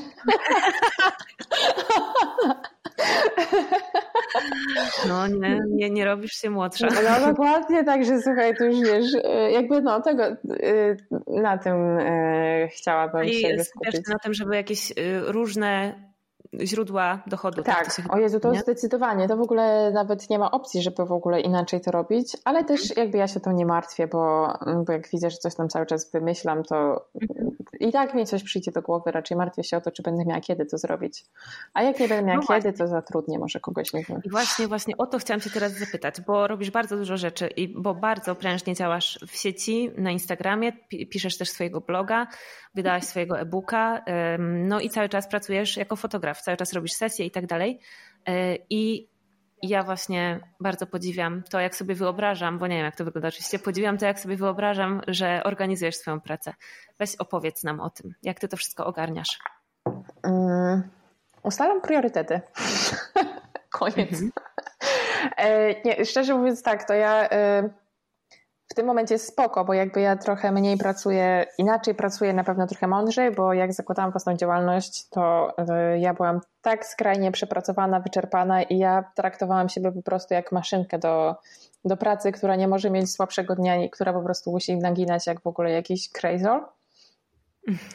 E, ja robiłam wtedy wszystko i totalnie nie potrafiłam niczego odpuścić, a jak coś odpuszczałam, to miałam później ogromne wyrzuty sumienia i w ogóle myślałam, że się zaraz świat zawali, jak nie opublikuję tego posta, który miał być. E, no i tak, tak serio, to naprawdę to są priorytety. E, ja często ustalam, znaczy no zawsze w sumie, dobra, może inaczej. Zastanawiam się nad tym, co jest dla mnie w ogóle w życiu najważniejsze. Na przykład, czy jest dla mnie ważne to, że siedzę na fejsie kiedy mhm. pracuję. I to tak serio, jakby ja to, ja naprawdę jak siadam do pracy, to siadam do pracy i to jest, no chyba, że mam jakiś turbo słaby dzień, ale e, swoją pracę traktuję bardzo na poważnie e, i też myślę, że bardzo mi pomogło określenie jakichś takich godzin zaczynania i kończenia pracy. Wiem, że wróciłam trochę na etat z tym, e, ale widzę, że ja dużo poważniej wtedy podchodzę do tego. Jakby, kiedy sobie mówię, że załóżmy o 9 zaczynam tą pracę i do popołudnia, tam nie wiem, 16, 17, zależy co tam mam do zrobienia, to naprawdę się wtedy nie zajmuję głupotami. Ja jestem e, zła, jak mi ktoś przeszkadza, jak ktoś dzwoni i po prostu gada o głupotach. E, jakieś tam, nie wiem, e, nie wiem co tam, no w sumie jak mi ludzie zawracają głowę w ogóle z jakimiś głupotami, to ja jestem zirytowana, bo ja wiem, że to po prostu dla mnie jest czas święty na pracę i na przykład, nie wiem, nie sprawdzam często maila, Mhm. Nie sprawdzam A y, od początku było ci łatwo tak robić, czy musiałaś coś zrobić, żeby się nauczyć tego, żeby się nie rozpraszać i żeby tak się skupić? No, zacząć traktować swoją pracę na poważnie. Jakby tak serio. Ja po prostu jestem w tym momencie w pracy. Yy, jakby trochę też, no bo tak, yy, na przykład bardzo mi to trochę ten czas kwarantanny uświadomił, jak widziałam na grupach gdzieś tam wylewanie żali przez fotografów, że jest, że oni teraz nic nie zrobią, o matko kochana, w ogóle świat się wali. I ja tak, ja tak patrzę w ogóle i mówię, ja pierdzielę, jeśli wy macie czas w ogóle na takie biadolenie, to ja naprawdę wam zazdroszczę. Mhm. Bo jak, jak pojawiła się ta kwarantanna, nikt nie wiedział jakby co, co wtedy będzie z tym wirusem i tak dalej, ale ja myślę, kurde, ja siadam w takim razie, prze, przeorganizowuję swoją pracę, swoje cele i tak dalej i robimy. Robimy dalej. Mhm. Nie ma czasu w ogóle na to, żeby tam, a to po prostu, o Jezu, o Jezu, a co to będzie, co to będzie. Tak nie, no, I to, są, to jest dla mnie na przykład właśnie e, to, jak ja rozumiem niepoważne podchodzenie do swojej pracy. Bo czy wyobrażasz mhm. sobie, że przychodzisz do roboty i twój szef siedzi i biadoli, o Jezu, Jezu, co to będzie, teraz napiszę posta na fejsie, jak mi jest źle i w ogóle nie, no to jakby jesteś liderem. Mhm. Musisz jakby sprężyć swoją firmę, yy, nawet jednoosobową, jakby pociągnąć ten statek za sobą. Yy, I jakby na, serio, jak, jeśli mam coś zaplanowanego do zrobienia, to, to po prostu siadam i to robię, no bo to jest, to jest praca. No przecież nie powiem e, szefowi na etacie nawet. Trzeba trochę do siebie też w taki sposób podejść. Ej, słuchaj, już to zrobię to później, bo muszę na fejsie koty pooglądać. Jakby traktujmy mhm. siebie, jakby bądźmy szczerzy wobec siebie, tak jakbyśmy byli wobec, wobec na przykład szefa, którego szanujemy. Dlaczego my się chcemy sami siebie oszukiwać? Bo to jest... No to jest bez sensu, jak się pracuje dla siebie, to jest naprawdę bez sensu. No dokładnie. Także ja jakby z tego się trochę wyleczyłam, bo kiedyś tak myślałam, ha, to za jeden dzień nie popracuje, to co to tam. Aha. E, w sensie, że jakoś tak wrzucałam jakieś głupie zadania w ogóle na listę i myślałam, że to jest mhm. turbo ważne. I na przykład widzę, że te, teraz e, dużo ważniejszy jest dla mnie na przykład czas wolny. Ale mhm. żeby mieć ten czas wolny i, i mieć ten czas wolny takim naprawdę czasem wolnym, to ja wiem, że ja tą pracę muszę skończyć na przykład do, do popołudnia. I to jest dla mnie mhm. na przykład bardzo duża motywacja, że ja po prostu się w ciągu tego dnia spinam i robię, żeby później móc sobie spokojnie, nie wiem, wyskoczyć gdzieś i po, poleniuchować i tak dalej. Mhm. I to, co u mnie w ogóle bardzo mocno się zmieniło, to to, że ja na przykład kiedyś miałam pewnie 58 zadań na liście do zrobienia i cały czas e, płakałam nad tym, że ja nie mogę tego zrobić, a to halo, to było nie do zrobienia w ciągu jednego dnia. I w tym momencie naprawdę planuję rzeczy, które są takie turboważne. Mhm. Potrafię sobie przewartościować, czy nie wiem, czy, mi, czy dla mnie obrobienie zdjęć sesji jest ważniejsze, czy nie wiem, nagranie stories, jak sobie piłam kawkę, jadłam obiadek i coś tam, coś tam. Jakby jak sprawdzam, co mi zajmuje, ile czasu i czy ten czas jest adekwatny do efektu, jaki ja osiągam mhm. przez to, co mhm. robię. I mhm, na przykład, nie wiem, zadaję sobie takie pytanie, jeśli nie wiem, za co na przykład mam się zabrać, to czy gdybym miała dzisiaj jedno zadanie zrobić, to co by to było? Co, mhm. po, po jakimś zadaniu niezrobionym świat się zawali i w ogóle, nie wiem, mhm. coś, coś wybuchnie, wystrzeli to raczej to nie będzie, e, nie wiem, właśnie już wróćmy do tego story z kawką. Mhm. Rzucenie story z kawką i przejrzenie całego feedu 17 razy i po prostu czas na Instagramie no półtorej. Tak, bo jak już wchodzisz, żeby wrzucić story, to wiadomo, że też sobie zerkniesz, co tam. Dokładnie, no dokładnie. Co tam, co tam. Ale na przykład, czy ważniejsze jest dla mnie opublikowanie zdjęcia na swoim feedzie, czy wejście mhm. na Instagram po to, żeby go poskrolować przez mhm. 50 minut? Bo, albo nie wiem, co by, e, jeśli miałabym zrobić dwa zadania, to jakie by to były? Jeśli trzy, to jakie by to było?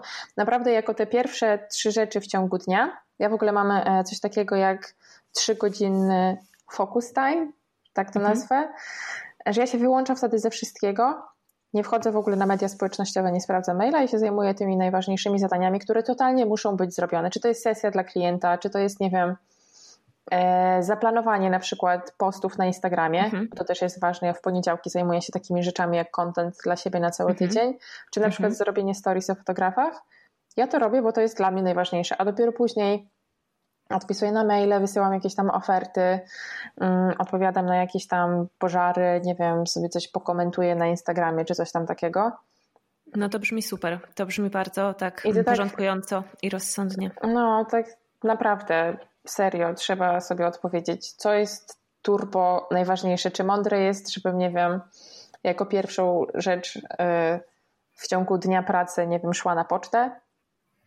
Jeśli się tam wkurzę i będę stała godzinę w kolejce i coś tam jeszcze, jakby też, trzeba też nauczyć się jakby swoją energią mhm. trochę y, dysponować i sprawdzać, po czym się czujemy lepiej, co, kiedy jesteśmy najbardziej skupieni, kiedy te najważniejsze rzeczy powinniśmy robić, a takie, nie wiem, rzeczy jak zamawianie jakichś głupot, e, w sensie ja mówię o sobie tutaj w tym -hmm, momencie, mm -hmm. nie, że kogoś oceniam, na przykład, nie wiem, jakiś pudełek, kartonów czy coś, no to ja sobie zostawiam załóżmy na 16, bo ja już wtedy mam mm -hmm. tak zlasowany mózg, że to w ogóle nawet jakbym chciała coś mądrego zrobić, to już nie zrobię.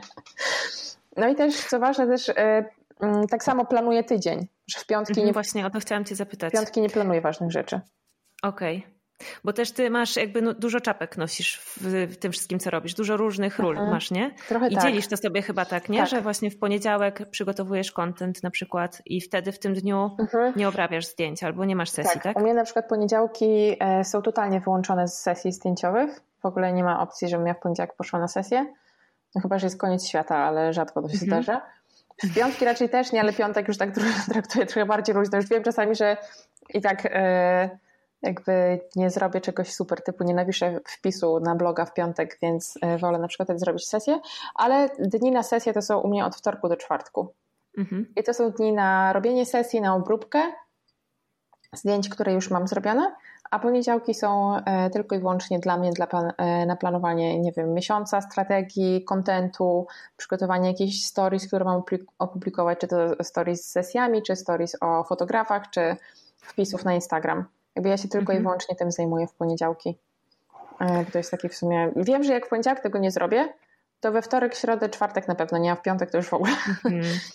To jest bardzo fajne. Ja y, kilka razy y, udało mi się coś takiego zrobić i rzeczywiście widziałam, że to jest super. Mhm. Y, muszę, muszę jeszcze wrócić do tego, bo to naprawdę jest bardzo skuteczne. Jak przygotuję sobie Dokładnie. w poniedziałek wszystko, co mam w ciągu tego tygodnia wrzucić, mniej więcej chociaż mhm. na ten Instagram, to jest dużo większe prawdopodobieństwo, że ja to wrzucę, bo jak to zostawiam na ostatnią chwilę, to ja po południu już jestem zbyt, zbyt mam zlasowany mózg, żeby tak. naprawdę wymyślić coś fajnego i w ogóle jeszcze mieć siłę, żeby to wrzucić. Nie wiem dlaczego, bo to wydaje się takie, takie nic, a to, to też wymaga energii. Wrzucić zdjęcie tak. na Instagram, wybrać je, napisać coś pod nim, to wymaga też energii. Tak, no trzeba się z taką świeżą głową nad tym zastanowić, tak. no bo jak już jesteś, myślisz twórczo, i kreatywnie przez cały dzień, no to, to nie ma co z ciebie wymagać, że jeszcze, jeszcze trochę kreatywnie pomyślisz. No jakby no, to no, wiesz, no, no, no, jesteśmy ludźmi też, potrzebujemy trochę odpocząć. Dlatego na przykład w te poniedziałki twórcze myślenie u mnie to jest właśnie na przykład, nie wiem, posty jakieś, czy coś, czy podcast, czy coś tam. Ale super, ściągnę to od ciebie. No to jest super, serio polecam, naprawdę. Bo ja wychodzę z założenia, że ja dla klientów i tak oddam te zdjęcia. Mhm. Bo to nie ma opcji, że oni mi odpuszczą. I no, dlatego wiem, że nawet jeśli zostawię sobie obróbkę na środę czy czwartek, to po prostu jakby to jest niemożliwe, żeby, żebym ja im nie oddała zdjęć, a nie opublikować mhm. postów u siebie. Oczywiście, jestem pierwsza. Tak, Wszystko no jest ważniejsze od zrobienia czegoś dla siebie. Dobra, powiedziałaś troszeczkę o swoim e-booku i pewnie to jest temat w ogóle na zupełnie inną rozmowę, całą. Pewnie można by było o tym nagrać, może zresztą to kiedyś zrobimy, ale jak, Ania, jak napisać i wydać swojego e-booka?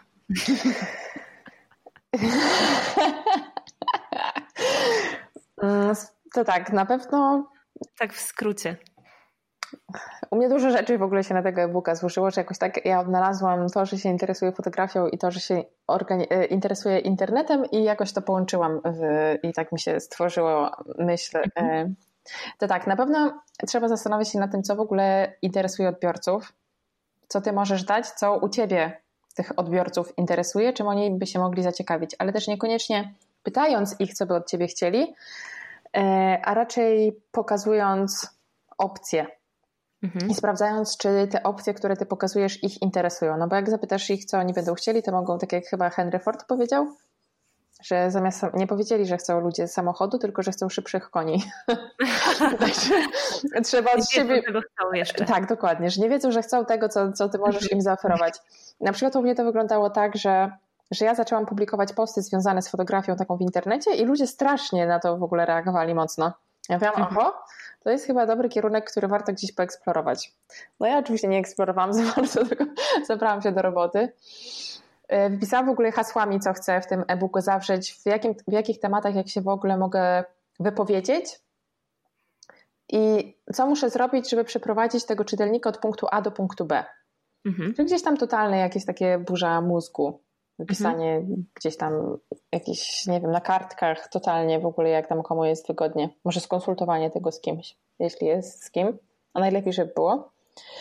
E, no i napisałam konspekt Mhm. Później z tego, co tam miałam, ułożyłam to w jakiejś takiej rozsądnej kolejności. No i później trzeba było ten konspekt uzupełnić. To była najgorsza praca w ogóle z całego tego e-booka, bo myślałam, że skiznę Czyli nad tym. po prostu. Tylko po prostu siadasz i piszesz. ja e, pamiętam, że w ogóle wtedy z Kasią e, z bloga Workshop miałyśmy takie wyzwanie, że codziennie sobie meldowałyśmy, czy pracujemy godzinę nad swoim projektem. I mhm. ja wtedy powiedziałam, Kasia, ja w takim razie będę pracować nad, nad e-bookiem. Mhm. E, jeśli byśmy wtedy, jeśli jakiegoś dnia ominęłybyśmy tę godzinę, byśmy tego nie zrobiły, to musiałyśmy wpłacić tam chyba 100 zł na jakąś znienawidzoną przez siebie organizację. O matko, i zdarzyło się czy nie? Nie, ja się, ale pamiętam, że ja któregoś razu siedziałam o 23 i po prostu przysięgam łzy mi ciekły na policzkach. Bo tak chciałam już pójść spać. A chcesz zdradzić, jaka to była organizacja? E, wiesz co, nie pamiętam. Musiałabym to sprawdzić, ale coś pewnie jakoś bardzo e, jakiegoś skrajnie prawicowego, coś, coś jakieś te, jakieś może, nie wiem, jakieś narodowe organizacje narodowców, czy coś tam. Okay. Ten deseń, e, ale nie pamiętam już dokładnie. Ale bardzo nie chciałam. Naprawdę bardzo mocno, także aż się postarałam. No i mogłam to sobie rozdzielić na przykład, nie wiem, 15 minut i 45, czy tam na 2,5 godziny, 2,5 e, godziny. E, no ale tak się dałam na godzinę. Ja to w sumie napisałam wtedy tak naprawdę. I ile ci to zajęło? E, samo to pisanie już? Nie wiem. Ja nie pracowałam nad tym e-bookiem długo. Mhm. Ja jakby pracowałam nad e-bookiem tak po kilka godzin dziennie w momencie, kiedy była kwarantanna, czyli w kwietniu, czyli to już mhm. były takie rzeczy, gdzie yy, jakby to już była końcówka, w sensie przed wydaniem, ale nie miałam jakoś strasznie dużo do tej pory zrobione, no bo w sumie tam godzina dziennie pracy w lutym nad tym, czy tam w marcu, już nie pamiętam kiedy to dokładnie było, no to nie było tak, że ten e-book e, rósł w oczach, ale jednak ta praca naprawdę systematycznie posuwała się do przodu. I Czyli jak... po kawałeczku zjadłaś tak, Sonia. Tak, dokładnie. No i to strasznie było trudne, żeby to w ogóle napisać. Miałam wrażenie, że ja już nie wiem, że już mi pomysły się wyczerpały, już nic więcej nie napiszę, mhm. ale następnego dnia znowu siadam i pisałam. E, no ja to traktowałam naprawdę jako taki priorytetowy projekt. E, takie rzeczy, że nie wiem, tam siadałam o tej 22 czy 23, to się zdarzało rzadko, raczej to była pierwsza rzecz, jaką ja w, ogóle w ciągu dnia robiłam. Odpalałam laptopa, odpalałam ten swój plik i pisałam przez godzinę. No, Czyli to był ten priorytet, który tak, musiałaś zrobić. Tak. No a później wysłałam ten e, plik tekstowy do korekty, do redakcji, e, później jeszcze musiałam zrobić zdjęcia, później to złożyć, ale to już była taka w sumie... A ty sama go składałaś? Tak. O to gratulacje. A dziękuję, ja lubię strasznie takie rzeczy. Słucham? Trudne to było? Nie. Ja lubię takie rzeczy, bo też na, e, w kanwie. W kanwie złożyłaś e-booka? Tak. No wow. E, robiliśmy dużo plansz na studiach przedstawiających Aha. projekty, więc gdzieś tam e, ja, się, ja strasznie to lubiłam. To moja, nie mogłem się doczekać, jak skończę projekt, żeby go złożyć taką planszę, że wiesz, że tutaj na przykład wizualizacja, tutaj rzut parteru, tu rzut gdzieś tam, hmm. trzeba było to tak fajnie, jakieś inspiracje, żeby to tak fajnie, kreatywnie wyglądało i pokazywało całą ideę projektu. To mi się mega zawsze podobało, ja to po prostu mega dopieszczałam, ale niestety było na sam koniec, tak samo zresztą jak z. E, no i później co? Sprzedaż i tyle. I odpoczywasz, później już tylko spijasz śmietankę. Tak, ale jednak no, ta sprzedaż też była wyczerpująca bardzo. No wiadomo, ale poszła chyba dobrze, co? Bardzo dobrze, byłam bardzo zaskoczona wynikami, bo w sumie chyba sprzedałam trzy razy tyle e-booków, ile myślałam w swoim optymistycznym scenariuszu. Mhm. No to gratulacje. Także super. Gratulacje. Dziękuję Jeszcze bardzo. Jeszcze pytanie mam do Ciebie, Ania, bo już y, rozmawiamy godzinę, będzie za 30 sekund godzina. Jezu. Ale no, to będzie długi podcast, ale to dobrze. Ja lubię słuchać takich długich podcastów w ogóle. A ja też. Ojejku. Najbardziej nie lubię podcastów, które trwają 20 minut. O nie, to moje. Kasia, muszę ciebie zaprosić, żebyś dłużej mi pogadała. Nie no, jeszcze solo, może 20 minut to ma jakiś sens, ale e, z mhm. gościem to nie wiem. No ja lubię bardzo słuchać takich długich, gdzie naprawdę bo przeważnie jak już włączam jakiś podcast, to dlatego, że mnie naprawdę interesuje ten temat. Tak, albo ten, wiem więc... o co chodzi, bo też takie lubię. No właśnie. Y, także powiedz nam jeszcze, y, skąd ty czerpiesz właśnie swoją wiedzę o biznesie? Y, no na pewno z podcastów. Mała Wielka Firma to w ogóle był podcast, którego przesłuchałam wszystkie odcinki i w ogóle słuchałam niektórych po dwa razy. Mhm. Także ja z tym budowałam swoją firmę. Mhm. Też pani, pani swojego czasu od kuchni Mhm. Ale też fajnie, tylko że ona ma nie za dużo tych odcinków, także żałuję trochę. E, dużo książek czytałam. Wszystko, co e, trafiło w moje ręce o biznesie, o marketingu, nawet jakieś takie typu mm, Brian Tracy, jakieś takie amerykańskie w ogóle, co mhm. się totalnie, niektóre rzeczy nie sprawdzają w naszej rzeczywistości, ale trzeba poznać takie rzeczy i później sobie tam to przerobić jakby na swoją mhm. Albo Tim Ferris i takie różne, to wiecie, to, to takie... A coś takiego, jakaś taka książka albo jakiś jeden, nie wiem, nauczyciel powiedzmy, czy jedna osoba, y, która miała szczególny wpływ, jakąś taką lampeczkę ci zapaliła albo szczególnie mocno ci pomogła się rozwinąć? Wiesz co, tak teraz w tym momencie to nawet nie wiem. Mm. Teraz mi przychodzi Ola Budzyńska do głowy, ja bardzo dużo rzeczy jej przeczytałam, e-book i tak dalej, ale ja jej nie, jakby ona nie była od początku mojej drogi. Mhm. Ja wtedy raczej czytałam jakieś tam książki, które wypożyczałam w bibliotece o biznesie. W ogóle jestem zaczęłam... ciekawa, jak będę nagrywała ten podcast, a mam zamiar właśnie zapraszać do niego takie dziewczyny jak ty, które coś tam w internecie tworzą, tworzą jakieś swoje biznesy. Jestem bardzo ciekawa, w ilu wywiadach pojawi się właśnie na to, odpowiedź na to mhm. pytanie Ola Budzyńska. Tak, Podejrzewam, że w każdym. Ma bardzo fajnie, bardzo kompleksowe w ogóle te swoje produkty, nawet e, e-book o prowadzeniu biznesu online, aczkolwiek no u mnie e, jakby te treści zaczęły się sprawdzać dopiero w jakimś tam późniejszym okresie, no bo ja mhm. na początku robiłam tylko i wyłącznie sesje zdjęciowe. Mhm. No ale jakieś, nie wiem, kursy, e, konferencje, takie różne rzeczy, także po prostu gdzie tylko można. Dobra, super. I może tak już na koniec będziemy powoli lądować, y, ale jeszcze jeden temat, który bardzo mnie u Ciebie interesuje i Ty o nim też mówiłaś mhm. otwarcie, o tym, że y, od początku swojego biznesu strategicznie, cyklicznie podnosisz ceny swoich sesji, swoich usług. Tak. E, I domyślam się, po co to robisz, ale jeszcze może powiedz ty, jakby z twojej perspektywy, jak to u ciebie wygląda i czy też i czy to było trudne dla ciebie i co musiałaś, czy musiałaś coś przepracować, żeby y, zacząć się cenić dobrze? O Jezu, ja w ogóle na początku musiałam przepracować to, że ja mogę brać pieniądze za swoją pracę. Mhm. E, w sensie szczególnie za fotografię, jakby to jest taki trochę syndrom oszusta, e, że zaczęłam zarabiać na czymś, czego się nie nauczyłam, w takim mhm. sensie nie skończyłam studiów ani nic takiego. I tak zastanawiałam się, że jakim prawem ja w ogóle mogę brać od kogoś za to pieniądze, skoro ja się tego nie nauczyłam, że na pewno coś mi nie wyjdzie, na pewno ktoś mi to wytknie, że ja nie umiem, że ja biorę pieniądze i coś tam i, i, i w końcu wszyscy odkryją po prostu, że ja się na czymś nie znam, a biorę mhm. za to kasę. No i na początku faktycznie no, te ceny nie były za wysokie, ale pozwalały mi się utrzymać, pozwalały mi zdobywać klientów. I też nie było właśnie tak, że, że ja nagle wyskoczyłam i mówię, oho, to ja teraz będę 10 razy więcej zarabiać. Mhm. Bo to było tak, że nawet y, super przykład w ogóle z umowami ślubnymi, że ja w pewnym momencie powiedziałam sobie, ok, co trzy umowy podnoszę cenę pakietu o 100 zł, 300, mhm. 300 zł, mhm. sorry. I to było tak po prostu zero żadnych negocjacji, bo najgorsze negocjacje to są z samą sobą, można po prostu negocjować do, y, do rana. Mówię nie, trzecia umowa podpisana, ok, zmieniam ofertę o 300 zł, każdy pakiet podnoszę. I ok, trzy umowy, dobra. I ja już tam, nie, to masz, przy... nie, co trzy. Jakby, nie, Ania. Także e, już tutaj w ogóle wiesz, nie, nie wymyślaj. Także musiałam bardzo mocno e, przepracować to, że ja po prostu zasługuję na te pieniądze, ale z drugiej strony ale miałaś przez to jakiś problem? Ktoś przez to na przykład powiedział, a dlaczego teraz jest drożej? Nie, nikt mnie nigdy nie zapytał, dlaczego teraz jest drożej, ale dostałam gdzieś tam parę wiadomości, o Jezu, za drogo. Ja tak myślę, no dobra, no to spoko, no to szukajcie taniej. Komuś za drogo, a komuś za tanio. No, są ludzie, którzy płacą 10 razy tyle i jakby ich na to stać i lubią wydawać duże pieniądze. Także to jest bardzo kwestia subiektywna, czy, czy komuś jest drogo, czy komuś jest tanio. Jakby trafiamy do klienta, do jakiego chcemy trafić. E, A bałaś się tego, że właśnie jak podniesiesz cenę jeszcze troszkę, to już będzie za drogo i już to będzie za drogo dla ludzi? Znaczy ja też nie, pod, nie podnosi, inaczej, ja też nie podnosiłam tych cen y, tak po prostu, bo chciałam, mhm. ale jak widziałam, że już mi gdzieś kalendarz zaczyna, y, już nie da się go rozciągnąć bardziej, to już mówię, nie, dobra, to już tam o stówkę podnoszę, podnoszę na przykład znowu.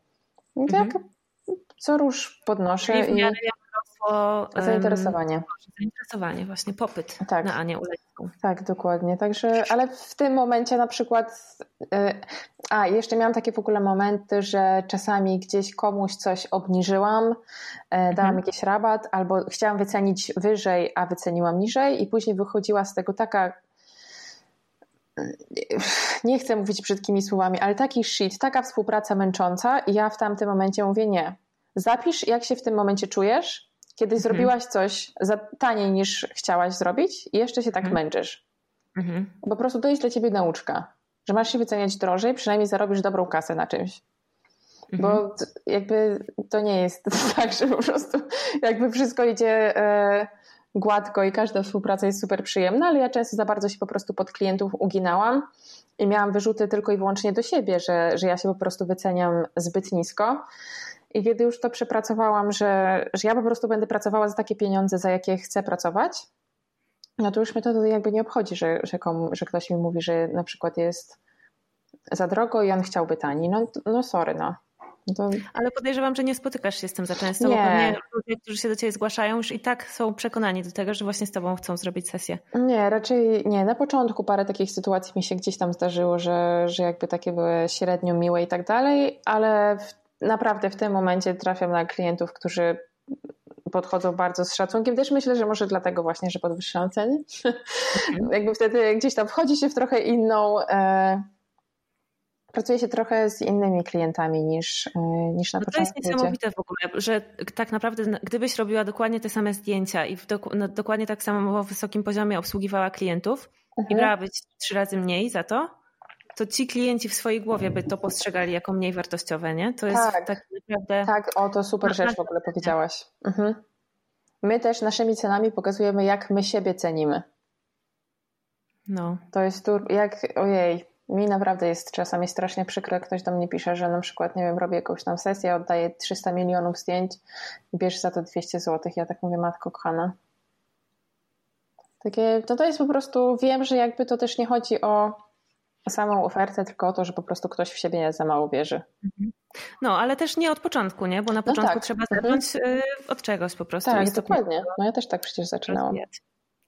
No właśnie. Super. Ania, zapytałam Cię już o wszystko. Super. bardzo Ci cieszę, bardzo Ci dziękuję za tę rozmowę. Myślę, że y, dużo mm, się od Ciebie można nauczyć. Ja się od Ciebie dużo uczę i. Ja od Ciebie też, Kasia. Boże, pokazujesz taki piękny backstage swojej pracy, że w ogóle ja tak czasami patrzę, że matko kochana, ja wrzuciłam takie jakieś trzy foty w ogóle z całego dnia sesji. Co, co, czego w ogóle ludzie się dowiedzą po tych moich trzech zdjęciach? A u Ciebie wszystko jest zawsze tak dokładnie pokazane, tak pięknie, że ja po prostu... Nie, serio. Naprawdę. Dziękuję. Pokazujesz to z każdej strony i to jest takie nasycone zawsze. No mi się to naprawdę mega podoba. Jesteś królową backstage'u. Super, dzięki. Wiedz, że też miałeś duży udział w tym, y, jak ja sobie zaczęłam rozkminiać to, co mam robić właśnie na Instagramie. No to super. Bardzo mi miło to słyszeć, naprawdę. I rób dalej i działaj, bo po prostu jesteś przepięknym miejscem. Super, dziękuję bardzo. Ty też. To co, żegnamy się ze słuchaczami. Tak, dziękuję bardzo za zaproszenie. Przemiło było i cieszę się, że w końcu się udało. A, jeszcze na koniec wywiadów zawsze trzeba zapytać, gdzie cię można, gdzie A. nasi słuchacze mogą cię znaleźć? E, wystarczy wpisać Ania Ulanicka i powinnam wszędzie wyskoczyć. Wszędzie. Ja polecam zwłaszcza Ani Ulanickiej Instagram, ale też y, bloga bardzo polecam. Tam jest bardzo dużo ciekawych artykułów o właśnie tym, jak sobie zorganizować pracę. Tak, to prawda, tak. To moja zajawka. Super. Pá! Pá! Wow, co to jest za dziewczyna i co to była za rozmowa? Nie mam pytań, naprawdę. Mam nadzieję, że tak samo jak mi, Wam też w czasie słuchania tej rozmowy pojawiło się mnóstwo nowych pomysłów i energii do działania i motywacji. E, bardzo polecam Wam właśnie obserwować Anię i korzystać e, z tego wszystkiego, co ona pokazuje, bo jest to bardzo, bardzo inspirująca osoba i można się od niej bardzo dużo nauczyć. I teraz koniecznie muszę Wam e, przypomnieć o tym, że już za tydzień, 25 stycznia, otwierają się drzwi do pracowni. Rusza mój membership dla artystów, pracownia, e, w którym co tydzień będzie się pojawiał mega wartościowy content pomagający artystom właśnie rozwijać twórcze biznesy, ale takie, które będą kochać, uwielbiać. Takie, w których będą uwielbiali pracować i je rozwijać. Będą szkolenia biznesowe, będą, będzie praca nad mindsetem, będzie wsparcie, będą sesje QA, będzie tam y, dla Was do dyspozycji całe moje know-how, e, całe bebechy i zaplecze tego, jak ja rozwijam moją pracownię, co robię, co działa u mnie, co nie działa, e, wszystkie moje doświadczenia. E, będę się dzieliła całą moją wiedzą na temat rozwijania twórczego biznesu. I e, jestem przekonana o tym, chociaż to jest coś zupełnie nowego, coś, miejsce, którego jeszcze nie ma w Polsce, takiego miejsca dla artystów, ale właśnie wiem, że go bardzo brakuje. I jestem przekonana, że to nasze miejsce, pracownia, będzie e, totalnie inspirujące i motywujące, ale też właśnie dające konkretne narzędzia do rozwijania twórczych biznesów i że będzie to przede wszystkim wspaniała społeczność twórczych dziewczyn, artystek, e, kobiet, które chcą rozwijać swoje twórcze biznesy i będziemy mogły tam się nawzajem wspierać wspierać, pilnować i e, robić to ramię w ramię. Będziemy społecznością artystek, które ramię w ramię rozwijają swoje piękne, twórcze biznesy, które kochają. Zapraszam Was do pracowni. W międzyczasie zapraszam Was na mój Instagram kasia.ekes, gdzie w najbliższym tygodniu na pewno dowiecie się wszystkiego, co chcecie wiedzieć na temat pracowni. I co? Do usłyszenia za tydzień w następnym odcinku i mam nadzieję, że do zobaczenia w pracowni.